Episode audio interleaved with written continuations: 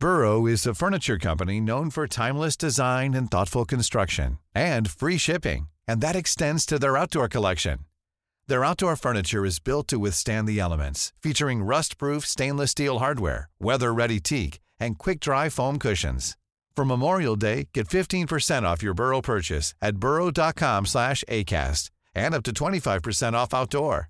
That's up to 25% off outdoor furniture at burrow.com slash ACAST. Hiring for your small business? If you're not looking for professionals on LinkedIn, you're looking in the wrong place. That's like looking for your car keys in a fish tank. LinkedIn helps you hire professionals you can't find anywhere else, even those who aren't actively searching for a new job but might be open to the perfect role. In a given month, over 70% of LinkedIn users don't even visit other leading job sites. So start looking in the right place. With LinkedIn, you can hire professionals like a professional. Post your free job on linkedin.com slash people today. In this podcast, we chat about Boro's win against Coventry. We speak to Craig Johns from the Gazette about the last few days of the transfer window. We look ahead to Boro's FA Cup tie with Manchester United. And of course, we answer your podcast questions. This is the Boro Breakdown podcast, and this is all your Boro Matchday chatter in a pod. Fleming for Craig Hignett. Hit it, Higgy. Higgy hits the treble!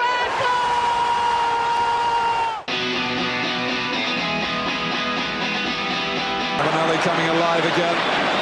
Juninho wants the ball played to him. Ravanelli spots out Emerson!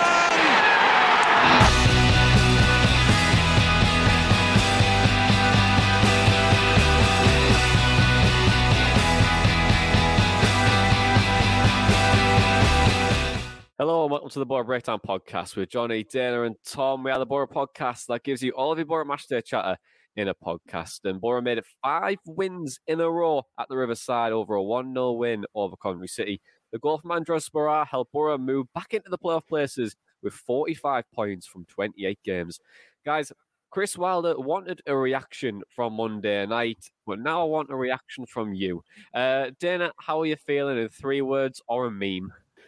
I'm actually not going to pick a meme this week. That was last week only, but I've gone for three words that I might have used before in a previous podcast, but the real deal because Boro have won comprehensively now in terms of their performance.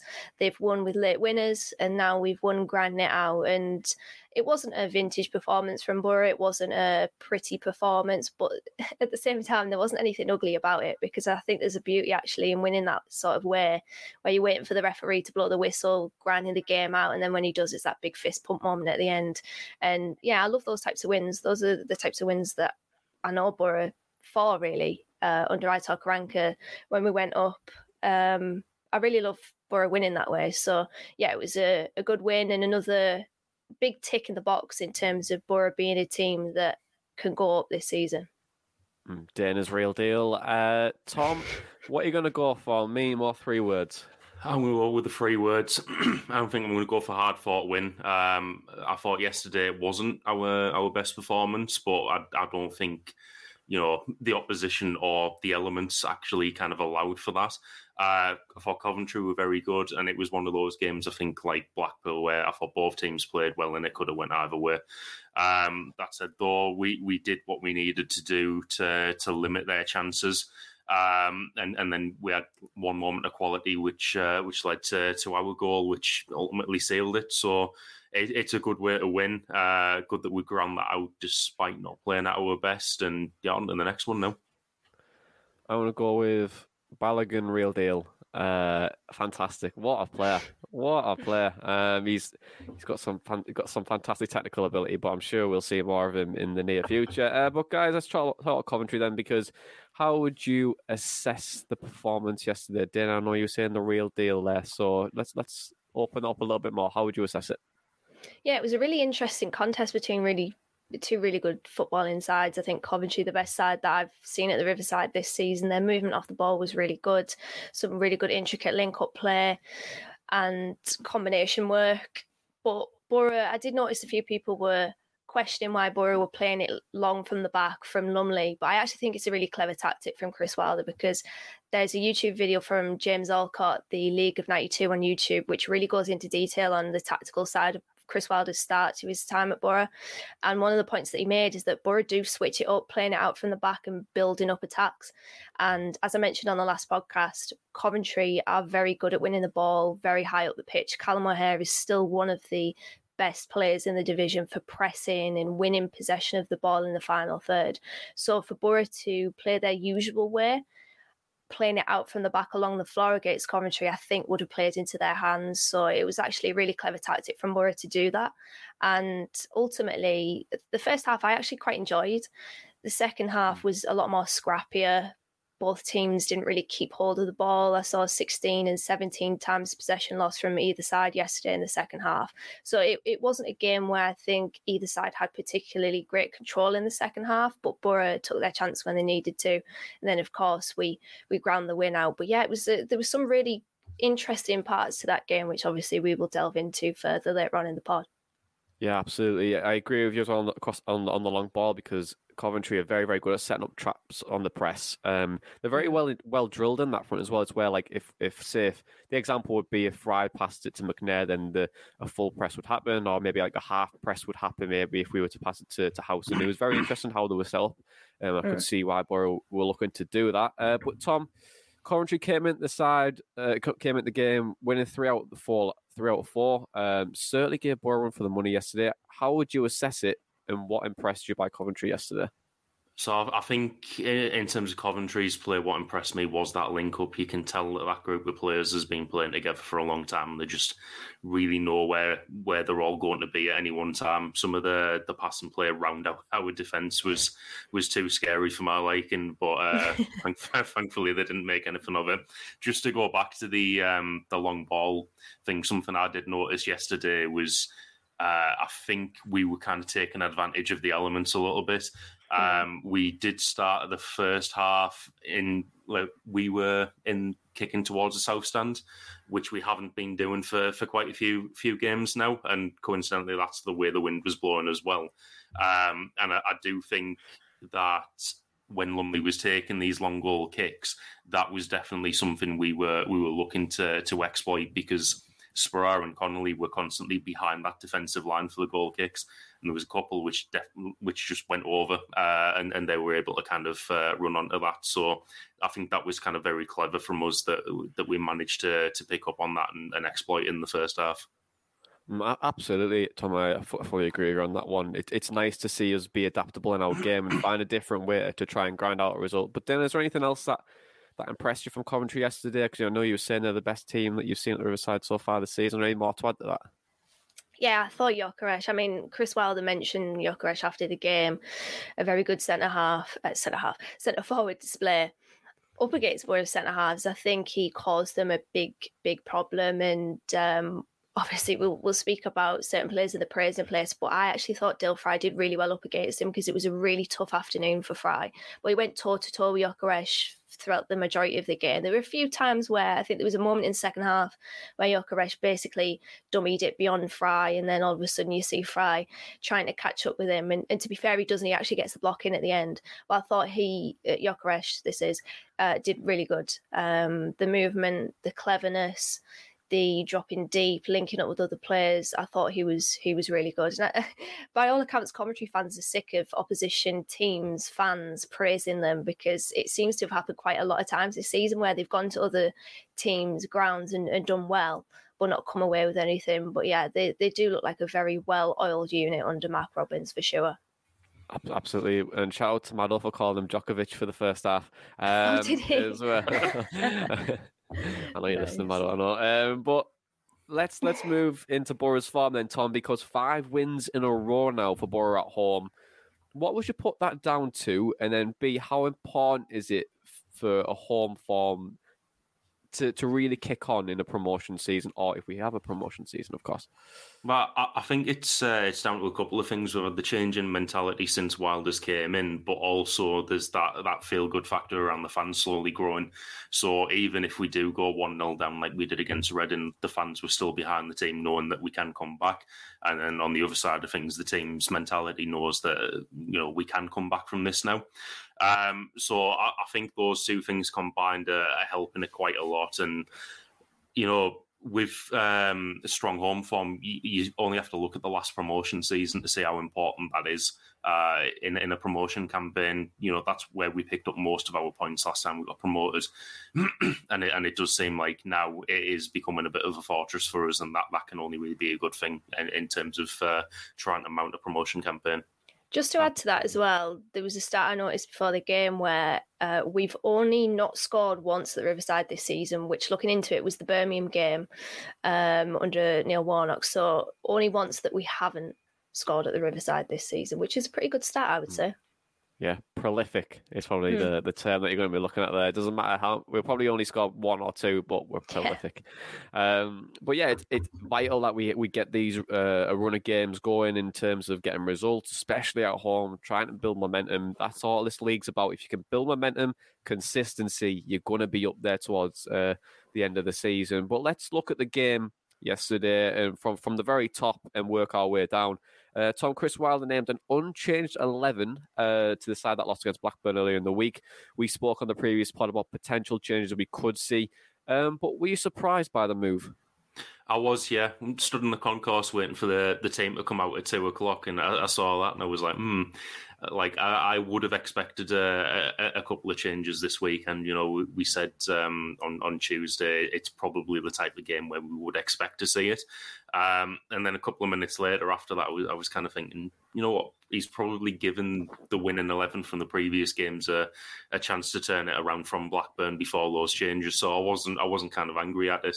Um, but yeah, I mean, it, it seemed like he wasn't as of well, I wouldn't say Wilder's afraid to make changes anyway, but he was a bit quicker to make changes in the second half than than we've been used to uh, in, in, going for that win. Um, but you know, I, I, think that's kind of based on uh, on sub appearances, um, proving that they can make a bit more of a, an impact now. So, uh, yeah, uh, un- was a bit surprised to to start off with, uh, so so sum that up.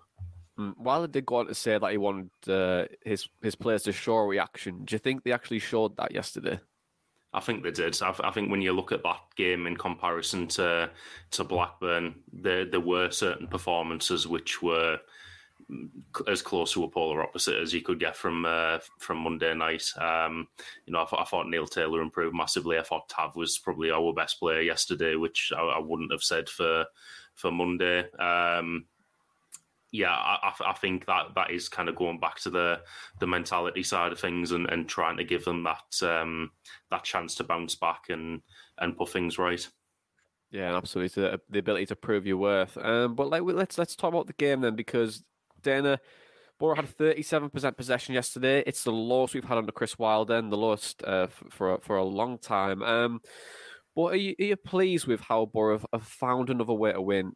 Ground, grind out a result and try to play a, a, different way to try and get something out of it. I know you start said the top about Chris Wilder and changing his, his style, um, but are you, are you happy with the way that we are grinding out results now? Yeah, definitely. You have to have those types of performances in seasons because you're going to get stern and tough opposition. I thought overall the two teams' shapes yesterday, if you look at the average positions, is very, very good. And it was always going to be difficult for Boro because of that. And the midfield runners that they have off the ball are going to cause you problems, aren't they? And, and they're going to pull you out of position. I tried to think what a Neil Warnock side would have been like coming up against Coventry yesterday because we saw it at the Ricoh. They pulled us apart, to be fair, with their work off the ball. And it, it kind of happened yesterday. There were a few times where we switched off a little bit and they did get in behind. Callum O'Hare was causing us problems. But yeah, it's it's the side of a good team. And I've said this on the podcast before with the late winners. It's the side of a good team as well to win in the way that we did yesterday and to be patient and to take the opportunity when it when it arose to us and then to see out the victory the way that we did. I think it was a really, really impressive. Mm, absolutely, I, I, agree with you in terms of the, the, impressive side of things. I thought it was really interesting to see both sides use the width yesterday and try to stretch each other, which was was very interesting because previously when we've when we've seen sides come to the side, they've gone more of a compact shape. But with Coventry, credit they try to be expansive, they try to pull us out of position. I thought Bidwell at left at left wing back, and then Maatsen in, in the second half, at left wing back. They pushed Isaiah Jones back as, as much as they possibly could to try and nullify that outlet, and it gave the chance of Neil Taylor to try and push forward, which he couldn't do in the, in the previous game. and I thought we created chances when we needed to, and we worked the ball well when we made when we had it, and we tried to make it count. Um, but the goal, Dana, lovely bit of play from Middlesbrough on the left hand side of play with with Balogun, of course. But let's break this goal down. How were we able to to break Coventry's defence with Sporar's goal? It comes from a Neil Taylor throwing initially, mm. and what happens is I mean, Balogun comes on and makes an impact instantly because he occupies that left space and gives an option basically for a triangle. And that is exactly what happens. You've got two Coventry players that press Neil Taylor when Tav gives him the ball back from the throw in. And then it just gives Tav that space to run into. And it's really good combination work on the on the left. Tav gives it to Balogun, and then it's a really good cross from Balogun. To be fair, you can see he gets his head up, he sees Sporar, and then excuse me, uh, Bidwell kind of steps out. It's it's it is poor defending from Bidwell. In fairness, on that left hand side because he's in a central position, but he steps out, and it gives Sporar the space to. I mean, it was a very elegant and delicate little hop onto his backside, and he slid in. I mean, it wasn't delicate the way that he he probably connected with the ball in Simon Moore, but still, it was a it was a really good goal. And in fairness, we've spoken a lot about Boro's right hand side, but it was the left hand side that really came to the fore yesterday in that goal. And there has been teasers of it, not in the Blackburn game, but in the Reading game, we saw some good link up play between, I think it was Connolly, uh, Tav, and Taylor in that game, or uh, McNair, sorry, not Connolly, and it just didn't quite work for us. But then having Balogun there really made an impact yesterday and definitely made the difference. Yeah, absolutely. That ball in for Sporar absolutely beautiful. It's inch perfect. Um, but prior to that goal, Tom Wild made a couple of changes. Payero came on for the first time. Well, for for, for the first time to see him more than two minutes. Um, Balogun uh, came on as well for for Howson and Connolly it definitely worked because two minutes later we went and scored. But were you impressed the way that Payero and Balogun came on and influenced the game? Yeah, definitely. Um, as you mentioned, Balogun made an impact straight away, and it was it was giving us a bit more of a threat down that left hand side. I thought the the link up play between him, Taylor, and and, and Tav, uh, and I, I think we kind of touched on it just after Blackburn. I definitely prefer him on that side over over Connolly. Um, just because I, I, think being left footed on that side, it does kind of give the the right angles to to play the type of assist that he did for for Sporar. Uh, but also, I think because he's so good with the ball at his feet, that type of link up play on that left hand side, it makes it a little bit more dangerous. And may, we're not relying on the right hand side as much, which is uh, is also good to see. Um, Payero, I, I, thought did okay. Um, I thought you could tell he hadn't played for a couple of months because I, I, do think he was a little bit off the tempo. But I do think when when he had a bit more time, had the ball at his feet, uh, you know, his, his, passing range was superb. I think he made a, a couple of really good passes uh, shortly after he came on. Um, it's just he's going to need a bit of time to kind of get back back up to tempo with it. Really, we've seen him play better that, than that before. We've seen him play more physically than that before. Um, I, I, just think the the rush showed a little bit yesterday. With the impact that they made, then, and I appreciate you saying that Pierre looked a little bit rusty yesterday. With the impact they made, could you see this being the start of seeing them both appear more regularly in the squad? Do you think they'll maybe find a way to get in the eleven? Yeah, I, I, think probably Balogun more than Payero, um, just from the impact that he made, and I, I, do think he has looked bright the times he has came on the last few games. Uh, like I said, Payero did, in in my opinion, look a little bit rusty yesterday, um, but I was reading a article in Northern Echo this morning uh, where Wilder had said he's going to get chances between now and the end of the season, so he just needs to to take advantage of it. But I think he also touched on the fact that the language barrier is still a problem, and you know we're, we're trying to teach him to play a style of play which he's not necessarily played before. So. Um, I think Balogun seems more ready to to start, but I, I wouldn't see Pierre. Uh, I wouldn't be surprised to see Payero, uh, you know, get a couple of starts at least between now and the end of the season. Yeah, the, the quality is clearly there with Payero, and like appreciate that you saying that language barrier could potentially be a thing. That's going to come with time. It'll probably improve even more. But I think when he does play, he fits in. He fits in the squad quite well, and I would like to see him a little bit more. It was quite nice to see that maybe Howson come off, bring Payero in, and put obviously Crooks, and eventually did occupy that number six role. But it was good to see him get him get on the ball, make the, the crisp passes that we need them to, and obviously the impact the both made was fantastic. But in terms of Balogun, then um, then it, he came on for Connolly, and it, fans seem to be a little bit unhappy with with Connolly at the moment with his three performances. How do you feel about it? And what do you think he needs to maybe get going if he hasn't been up to scratch just yet? Yeah, it's a difficult conversation because it is just three games, but at the same time, I haven't really seen any anything particularly impressive from him in the three games. I mean, it is early days, so I'm not going to write him off, and I've got no doubt that he will offer us something from now until the end of the season that will be incredibly valuable to us in our push for promotion. But it's just not really happened from this season. So, well, in the three games so far. And to be fair, he hasn't had a lot of game time recently. I think he played maybe the, the cup game against Swansea where he scored two goals earlier in the campaign. But other than that, his chances have really been few and far between. So maybe it's just a case of time and patience. And Chris Wilder said as much after the game yesterday when he was asked a question about Connolly. He said that he's a good player, he's got a good CV, good pedigree, and that he'll be okay. But yeah, it's I, I think the link up play between him and Sporar still I haven't really seen many impressive signs. I will say though, for the interest of balance, there was a good moment yesterday, I think within the first 10, 15 minutes where they did link up, which is something at least. Um, because I certainly didn't see it against Blackburn though much of that was probably to do with their defensive structure because I thought Blackburn were good defensively. But yeah, um, it's a difficult conversation to have because I don't want to be in the position to write him off, and I'm certainly not going to do that. It's too early to do that. But at the same time, I haven't really been too impressed with him. Hmm, do you think he needs more time on the pitch then to try and resolve this, or would you want him to be taken out and maybe be a, and maybe appear in shorter stints of the game? I think short stints only because I've been impressed with Balogun in mm. contrast, and it's difficult to kind of compare them both because I feel like I'm, uh, or a lot of people, myself included, are kind of pinning Connolly alongside Balogun. But to be fair, when they're a like for like change yesterday, you can't help but do that. But I would probably take him out the firing line because I thought Balogun obviously came on, got an assist, mm. he made an impact yesterday against Coventry, and then maybe introduce him in spells. He, he doesn't look match fit to me, which yeah. would be understandable because obviously, as I said, he hasn't really played too many games recently. But yeah, it's a difficult conversation to have. Yeah, well, he's only played three games uh, for Brighton, and then he's obviously played the three games for Middlesbrough now, and it's difficult to get up to speed. And sometimes more matches will help you get sharper, and you'll hopefully try and make the moves that you need to.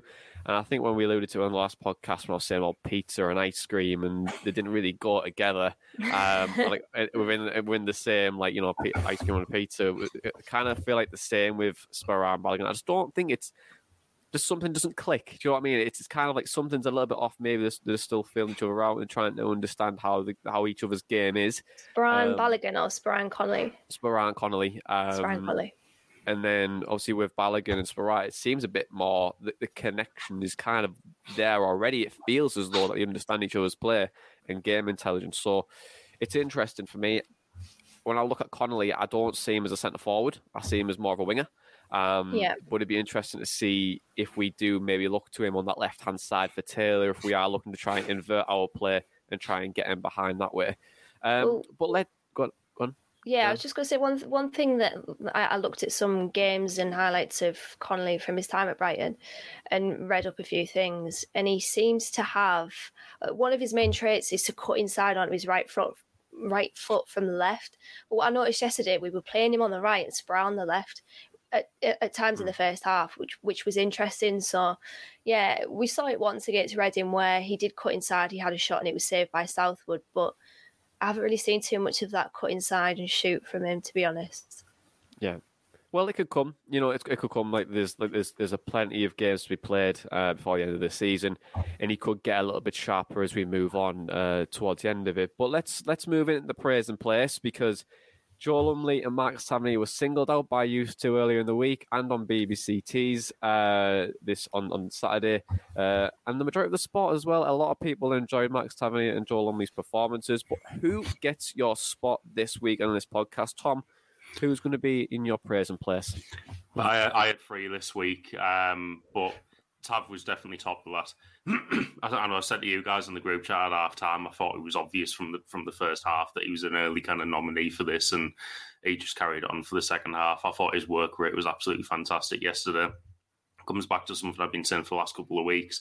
His uh, his physical play, um, kind of really adapting that centre mid role. Uh, I thought, thought, that was excellent yesterday. Won the ball back quite a lot, um, and and was able to to you know recycle the possession from there. So I, I thought it was it was such a, a turnaround from the display on Monday.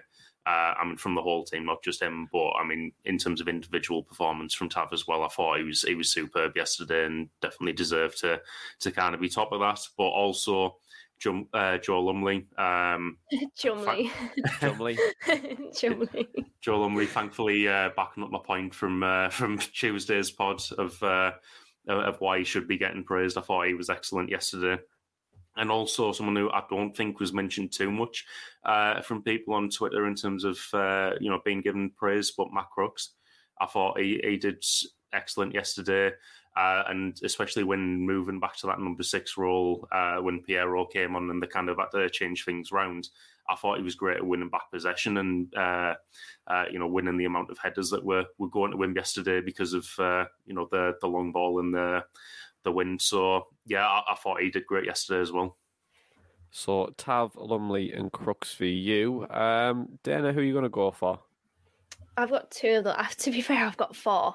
I'm going to be greedy this week. Uh, we'll touch on a few of them a little bit. I have to mention Tav, obviously. Tav was fantastic yesterday. For me, he was the man of the match. Um, he created four chances in the game. No player created more. And he looked very good. He looked very balanced. And a big criticism of Tav is that he loses the ball a lot. And I don't really subscribe to that being a, a, criticism of him too much because he's a player that plays with risk.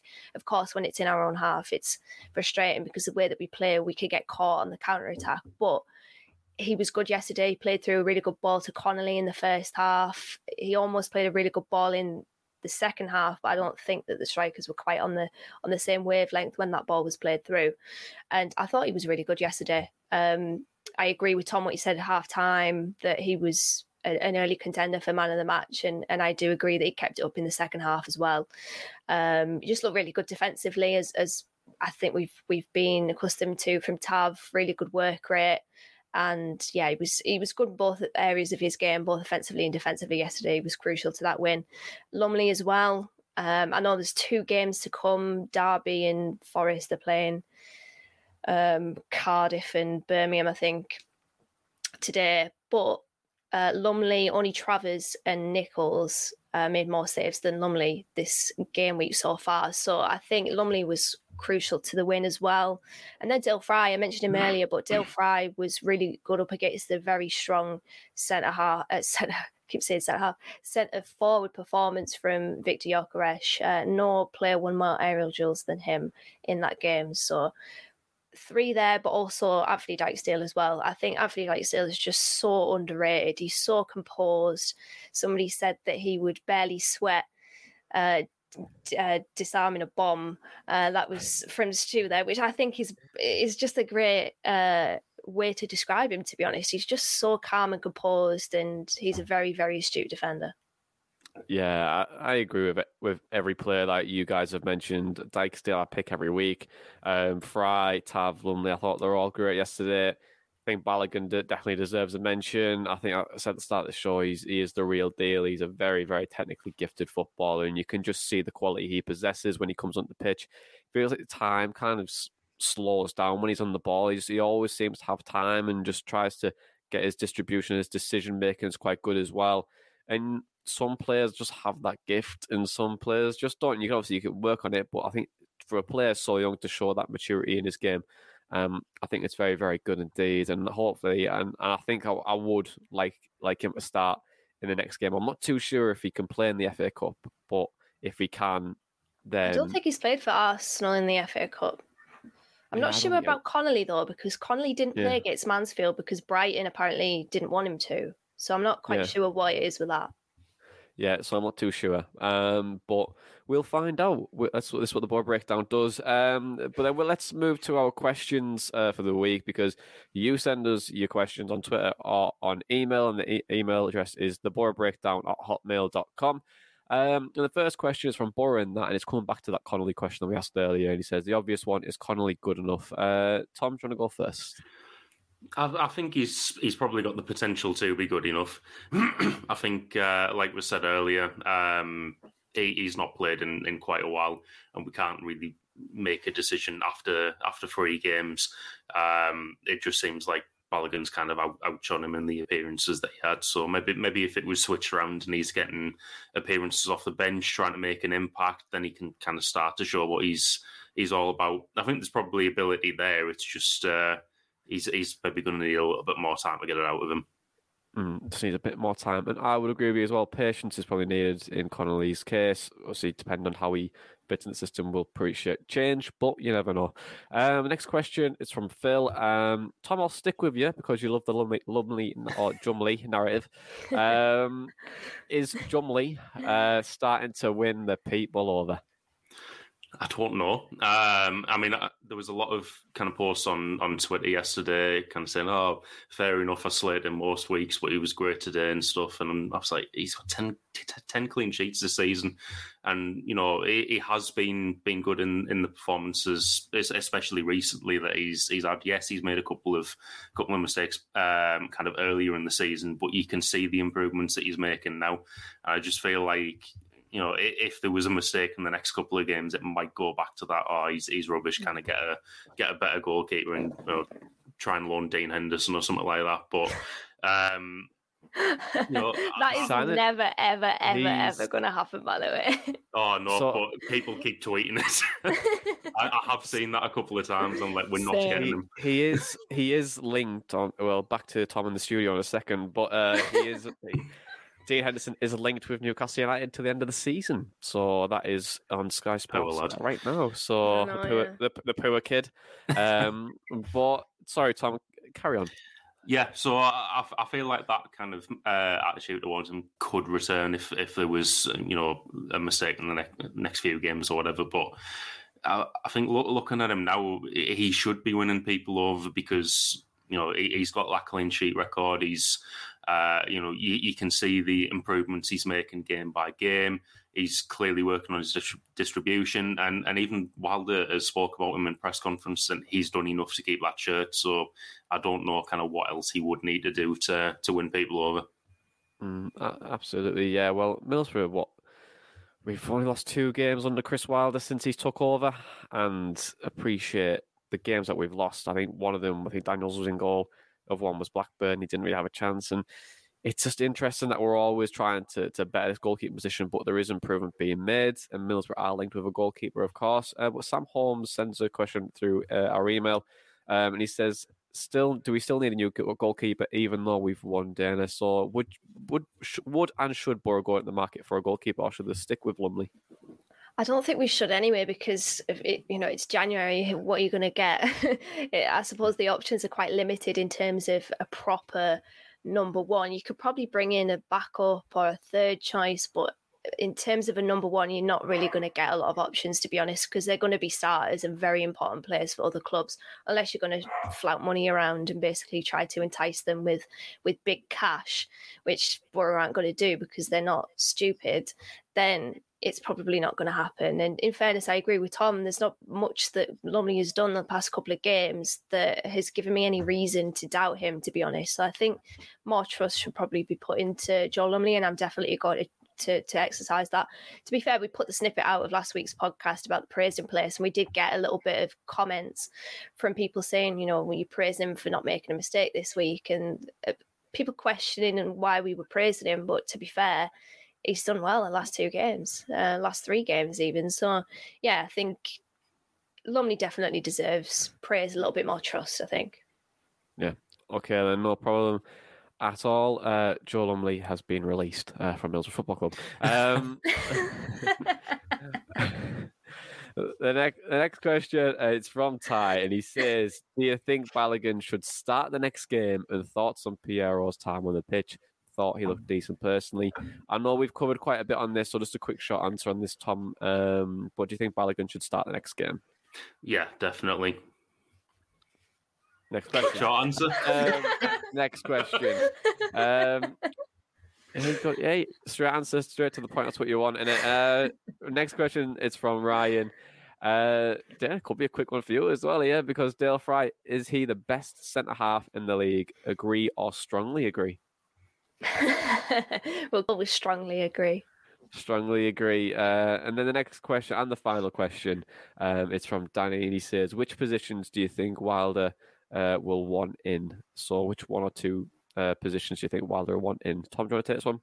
Yeah, sure. I think a centre back and a centre defensive midfielder. Um, I think the centre back will probably be a left sided one uh, to give competition to McNair. And obviously, I don't think Howson really has any competition in that space at the moment. So that's probably an area where we should look to strengthen as well.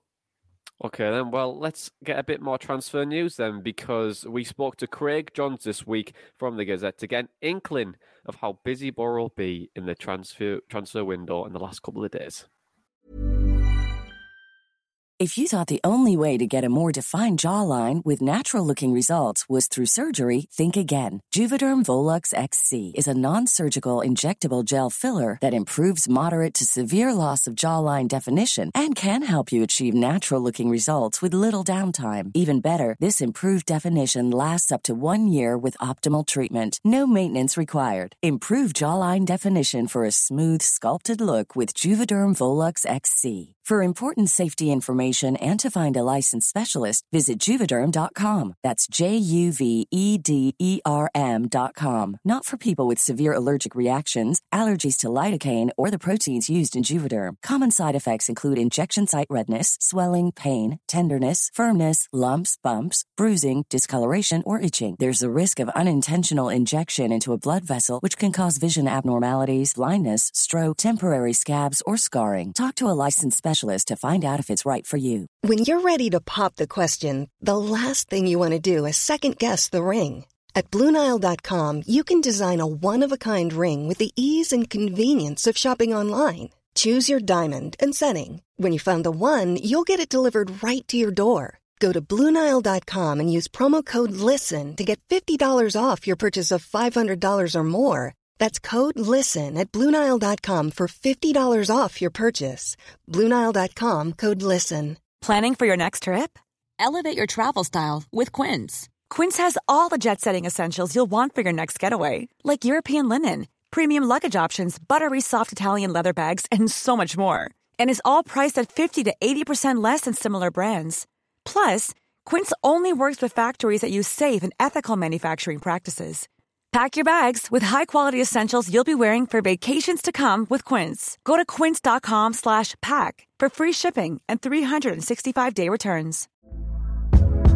Hey there, it's Michelle Norris. I'm host of a podcast called Your Mama's Kitchen. When I travel, I'm usually looking for a way to find a taste of home when I'm not at home. And one of the things I love to do when I am at home is entertain. And Airbnb allows me to do that. When I was in California recently, I rented a house that had a great kitchen. And when we were sitting around the table, we're all thinking, we're in someone else's house. Someone could be in all of our homes as well. If you have a home, but you're not always at home, you have an Airbnb. Your home might be worth more than you think. Find out how much at airbnb.com/slash host.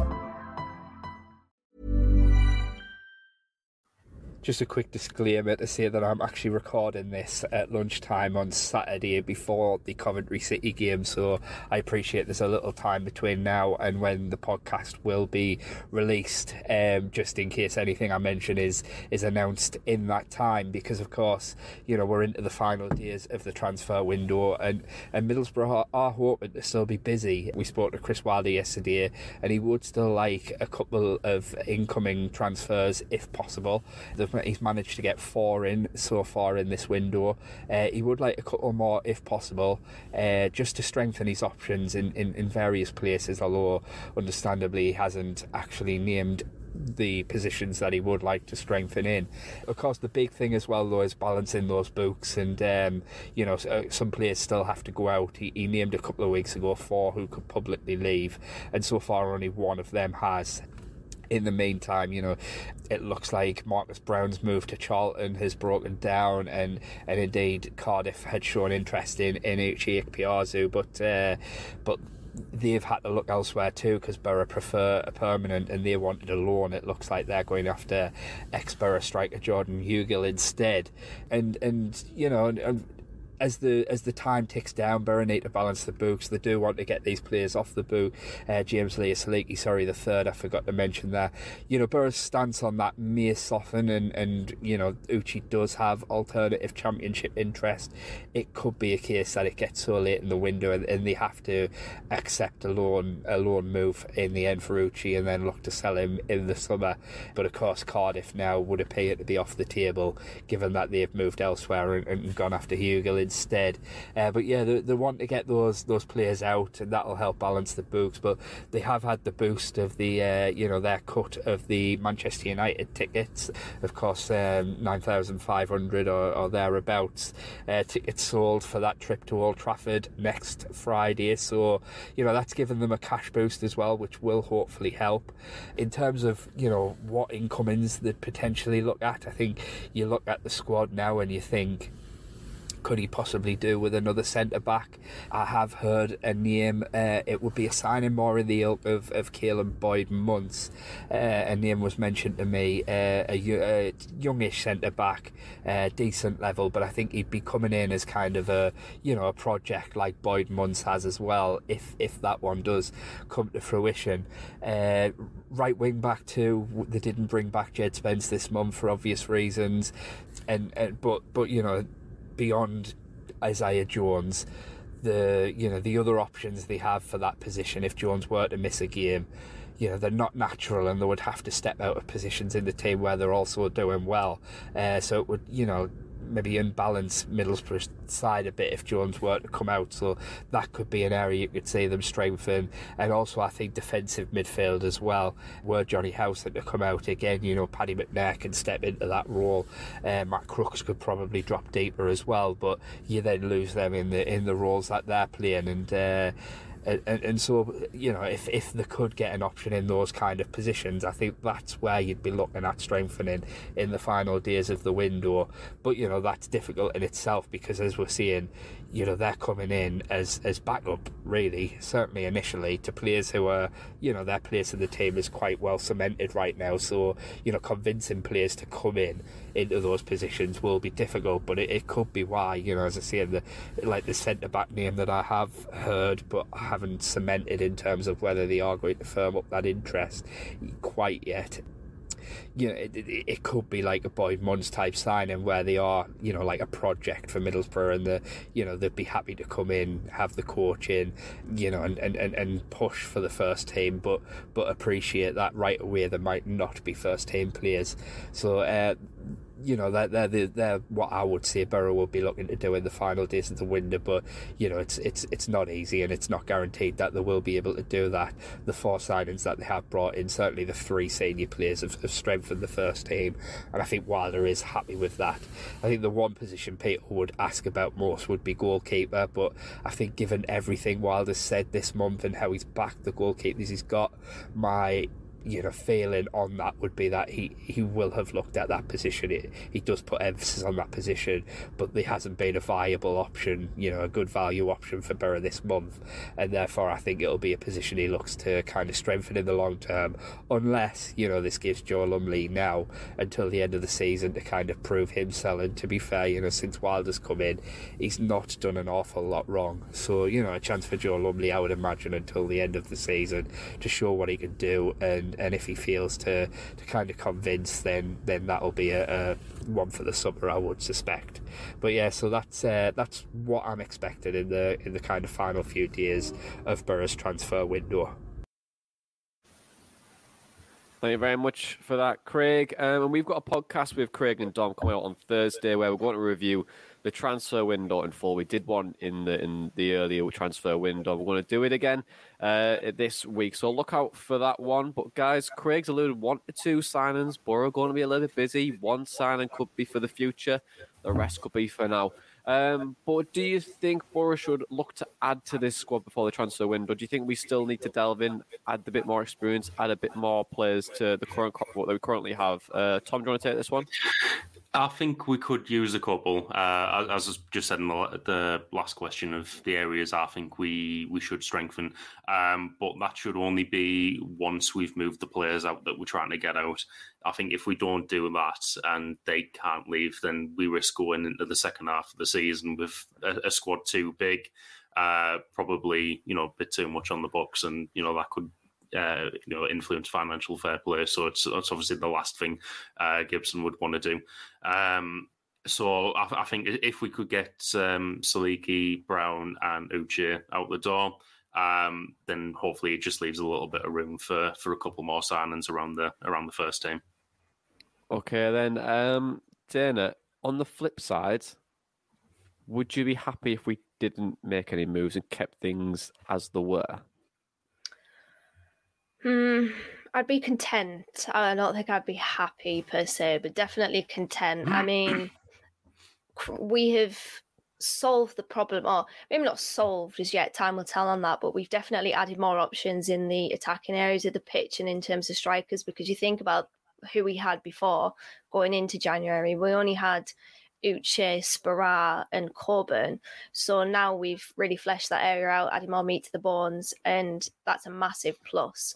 But I would like to see a left wing back, an attacking one, just add more balance to that left hand side as a long term option as well. With that, uh, deep line playmaker in that Howson role, and then left sided centre half. So if we don't get them in, it's not the end of the world.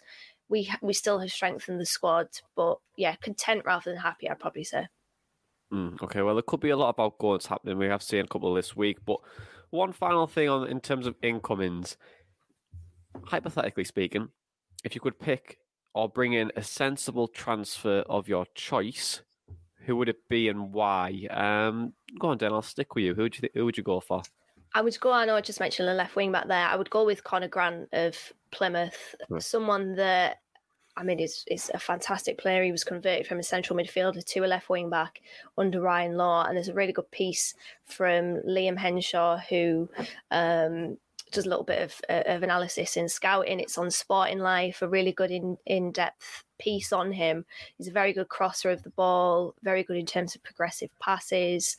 Um, good in terms of key passes, a good a really good attacking wing back, I think, which is what we need because mm-hmm. just to take the heat off Isaiah Jones a little bit, if we could bring somebody in in that left wing back position that could basically do the same as Jones, I think that would be a really good move for Boro. Whether he would move from Plymouth, I'm not so sure. Obviously, Ryan Lowe did leave, so it might be a case of can Conor Grant maybe push up another level? He's 26, I believe, so it's probably a time for him to maybe assess his options a little bit. But whether that will happen in January, not so sure. Might be one more for the summer, but you never know. Um, I know Boro have obviously sign Neil Taylor to an extended contract. But for me, it's just offering that little bit different attacking option on that left hand side to to compare to the right and to complement the right rather than contrast it. Yeah, uh, what a great shout by the way. What he's a fantastic left back. I'm surprised that he hasn't been like picked up already. Mm. Um, but again, now know. that we've set now that we've said that, you know, it's good. He's, he's going to yeah. go to Manchester City next week. No, he'll um, Preston. I'll tell you, he'll he'll follow Ryan Lowe at Preston probably. Yeah, who look very good at the moment under Ryan Lowe, mm. but we'll come to that uh, in the next couple of weeks. Uh, but Tom, who is going to be your sensible transfer or transfers? So I've went for a, an option in centre defensive midfield, and I'm going with Andy Rinomhota from Reading. Uh, very similar stats to Jonny Howson at the moment this season, even though he's only played 10 games uh, on a small sample size. But also last season, where he played the majority of the games, it was still very similar. Uh, two successful tackles a game, one interception, one clearance. Uh, I think two scored as the um, the strength for him has uh, been strong at tackling, and holding onto the ball. Uh, you know, 24 years old, I think it is. So he's got plenty of potential to to even improve if he's he's fitting into a system like Wilder's um, but also his contract expires at the end of this season. So probably uh, a bit of a cheaper option uh, if, if we can get him in the last six months and, and kind of get him uh, competing with Howson for that number six spot. Yeah, I mean, that's a great that's a great shout as well. Appreciate our contract as well, competing for for Howson too. I'm joining you on this front, uh, Tom, with like the centre defensive mid. Um, and he's been injured quite a bit the last couple of years but I think he's a really talented boy. Um, and I feel like we could twist this team's arm to try to because I know they're in a financial uh, restrictions at the moment. But Derby County's Krystian Bielik, uh, I feel like you know, good on the ball when, when, when he when he has played. Appreciate his main strengths to line that dribbling, interception, try to split up the play, try to get up to the wing backs, and maybe he could be that long term success. He's only 24 years of age, 23, 24 years of age. And yes, he has had injuries, and he's going to need time to maybe adjust. I think I believe he was meant to he's meant to play today for Derby. Um, Yeah. So we could potentially. We, why not? We you know play upon this financial difficulty of, of Derby. A good talented boy needs game time, of course. And you know, you give him six months where he could probably find his feet and come back into the game again. But could potentially be a good signing, I think. But One of the best in his position, I think, Krystian Bielik in the league. So Yeah. it would be a good shout. But I'd, can you imagine Derby doing business with us? Really? I don't think they'd have. Like I don't think they'd ha- straight no. I don't think they'd have a choice at this point. Well, yeah, if, very if, true. If they're going out of business by February, technically. To be so. fair, yeah, he is probably their biggest asset, I would say. Mm-hmm. And given their financial cripplement, should we say, yeah, it, it, it could, they could, their hand could be forced. Yeah, well, well, that's it. We'll we'll we'll soon see uh, when the transfer window shuts. But there has been quite a few outgoings this week. Callum Kavanagh went to Harrogate. Sam Folarin went to the Queen of the South, um, and Isaac Fletcher has went to Hartlepool, respectively. Some big, big moves for these young lads. Um, Dana, how important is it to get these guys out and trying to play uh, more first team football? Yeah, it is. But most importantly, it's really important on the type of team that we send them to, which of course the loan people, the recruitment team will obviously keep in mind. There is a big clamour a lot of the time of whenever the match reports come out from the under 23s or the under 18s, when you see Kavanagh scoring a hat trick, when you see Kavanagh scoring again the next week, there's a big clamour for, oh, get him in the first team. But I think sometimes that's quite destructive to a player's career. I mean, Kavanagh is 18 years old. This isn't somebody that we should fast track into the first team because I think you need to be delicate with some young players. I remember when we spoke to Josh Walker, he said obviously he made his debut in that Fulham game where we famously played a lot of academy players.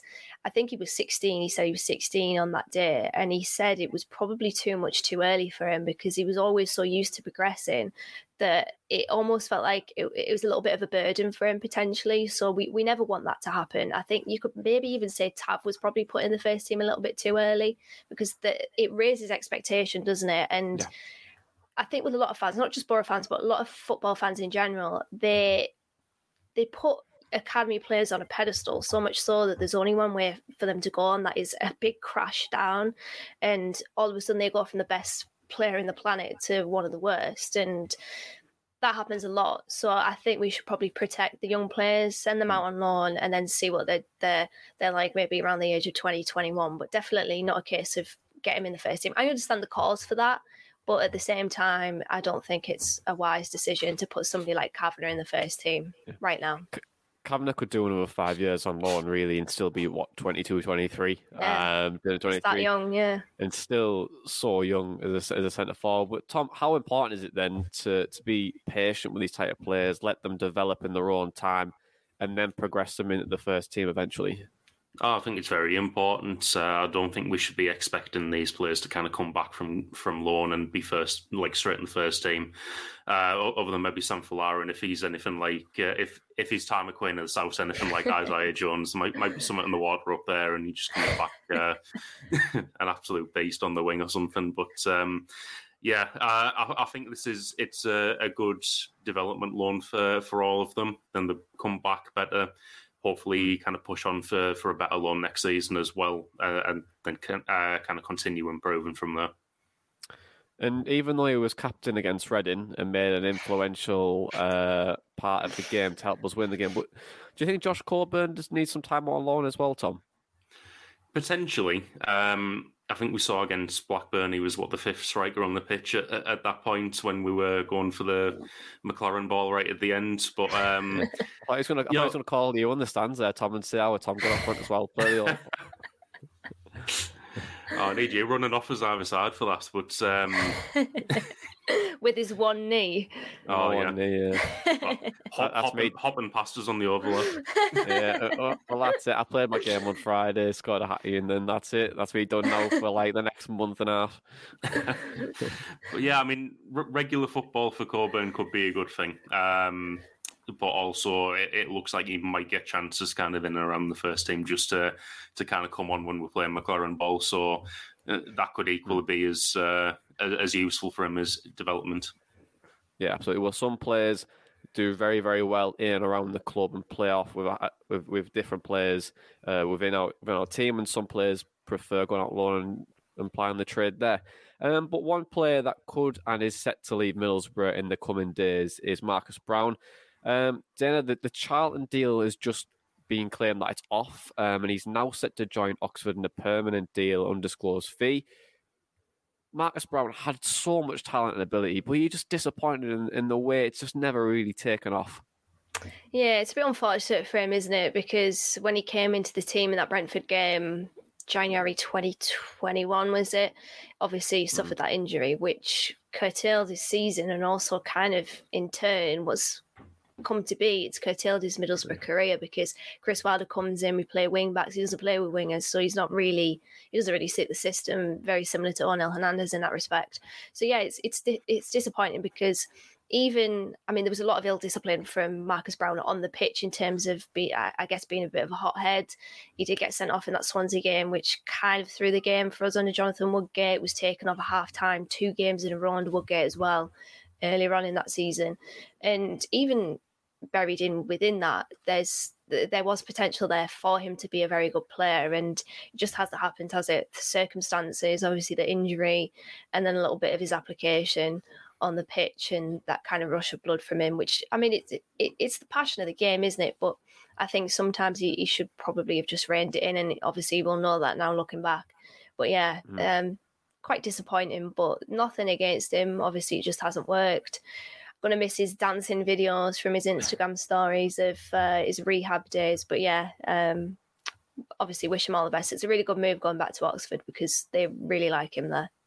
They do. They've got posters all over the walls uh, of Marcus Brown at Oxford. Um, but Tom, right move, permanent basis, or do you think you could have maybe given one more loan and try to give him one final chance? I think it's the right thing on a permanent. I think it's a similar thing to to Uche, where you can have the right attitude and uh, you know that determination to succeed. But if you're not fitting into the manager's system, then your chances are going to be very limited, and you're not going to grow as a footballer. Um, I think Oxford, as as Dana's just mentioned there, it's it's a club that absolutely loves Marcus Brown. Will probably be very happy to get him back. He'd, he'd be playing a lot of football there, and he's he's going to have more of a chance to develop as a footballer from that uh, from that move. So yeah, it's probably the best thing for him. Okay, I think it's the best thing for him. Uh, uh, well, let's well, well, let's look ahead then uh, to Friday now. And Boro travel to the Theatre of Dreams to play Manchester United in the FA Cup fourth round. Ralf Rangnick's Reds are coming off an extended break in the Premier League schedule and have won three out of the last four games. Unfortunately, we couldn't get a Manchester United perspective this week. They feel like they're too big time for Boro now, um, but we'll break them down better than they will anyway. So, uh, guys. Let's look at the game in general. How do you think we can beat this Manchester United side? Dana and Tom, I'll pass you the mic. Let's go. It's difficult because obviously, first and foremost, stating the obvious here, they, have quality that is far, far superior to ours. I mean, there is a big conversation around the performance of the team, the application of the team.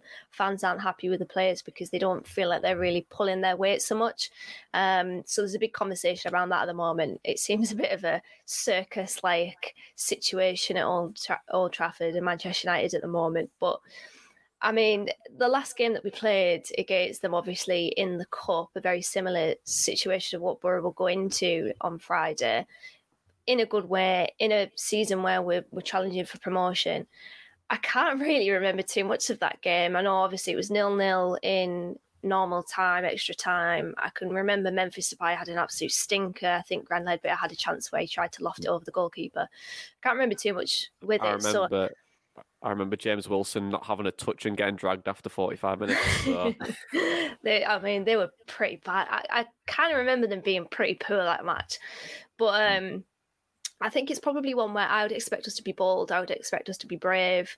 I would expect us to try and keep it tight at the same time. I mean, Chris Wilder's sides probably won't cave under pressure of the opponent. So I think it'll be a game where I'll be interested to see our approach to it. Obviously, I don't think we're going to, as I said, I I don't think we're going to cave under the pressure of Manchester United. I think we're going to try and attack them and, and be bold and brave. But um, maybe it is just a case of keeping it tight and seeing if we can maybe ride it to, to extra time and then potentially penalties as well.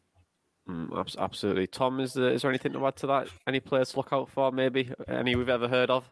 Uh, well, I mean, it, it depends what, what type of team they're going to put out, doesn't it? I mean, if they put out a full strength team, then the obvious one's Ronaldo, but I don't feel like they'd risk him against Boro when uh, they've, they've got other other games coming up. I think uh, they might even have a couple of midweek games coming up. Um, so I'm, I'm not entirely sure, but I think obviously the the key to to, to winning this is keeping it tight at the back with uh, you know our, our three centre backs trying to nullify their their strikers, and I, f- I feel like uh, United they play kind of a narrow formation and it's still a four two two two.